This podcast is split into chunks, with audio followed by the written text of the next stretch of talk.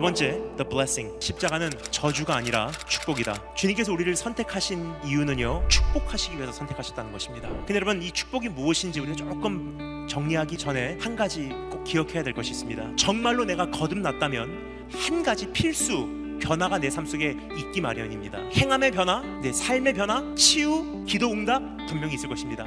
하지만 그 전에 더 근본적인 한 가지 변화가 반드시 있어야만 한다는 것입니다. 그것은 뭐죠? 동기의 변화.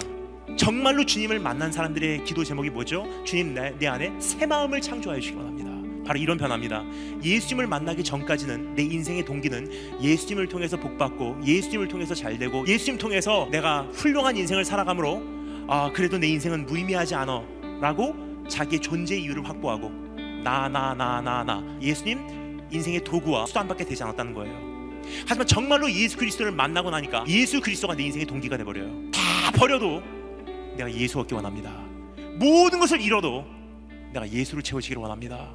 주님 한 분만이면 만족합니다. 그렇게 기도하는 순간 하나님께서 우리에게 기도를 응답하십니다. 어떻게 해요? 십자가.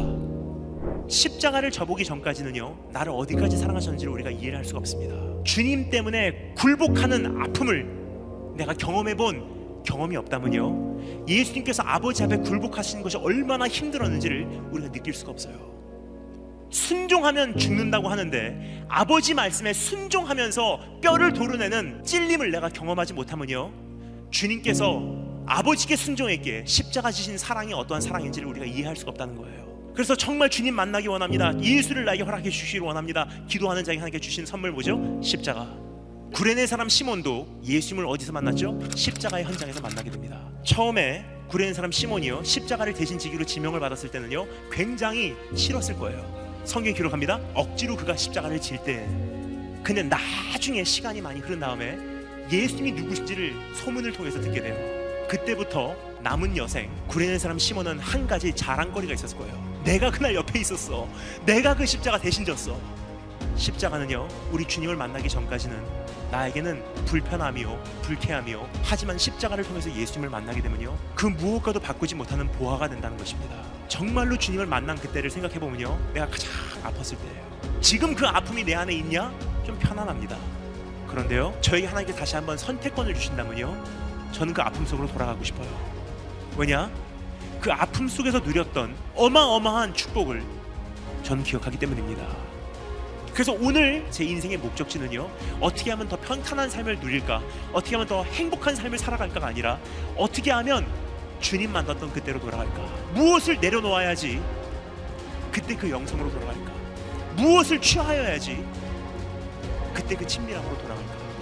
계속 그 고민이. 여러분, 주님과 함께하기 위해서 어떠한 고민을 하고 계십니까? 이젠 그 십자가를 기쁨으로 축복으로 맞이할 수 있도록 내 동기를 변화시키는 것입니다.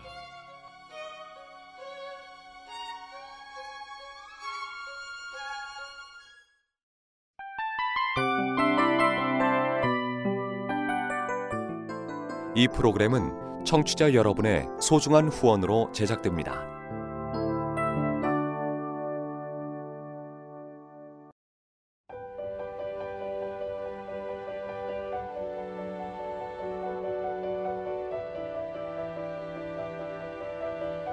세상에는 수많은 교회들이 있지만 더 깊이 있는 말씀 강해를 찾기 위해 크기로만 교회를 선정하지 않습니다. 보다 좋은 영적 콘텐츠를 더 많이 나누기 위해 방송비를 받지 않습니다.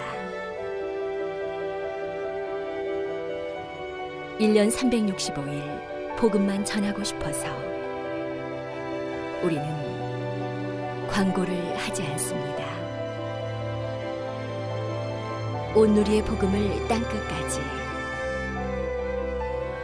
CGN TV와 함께 땅끝 성교사가 되주세요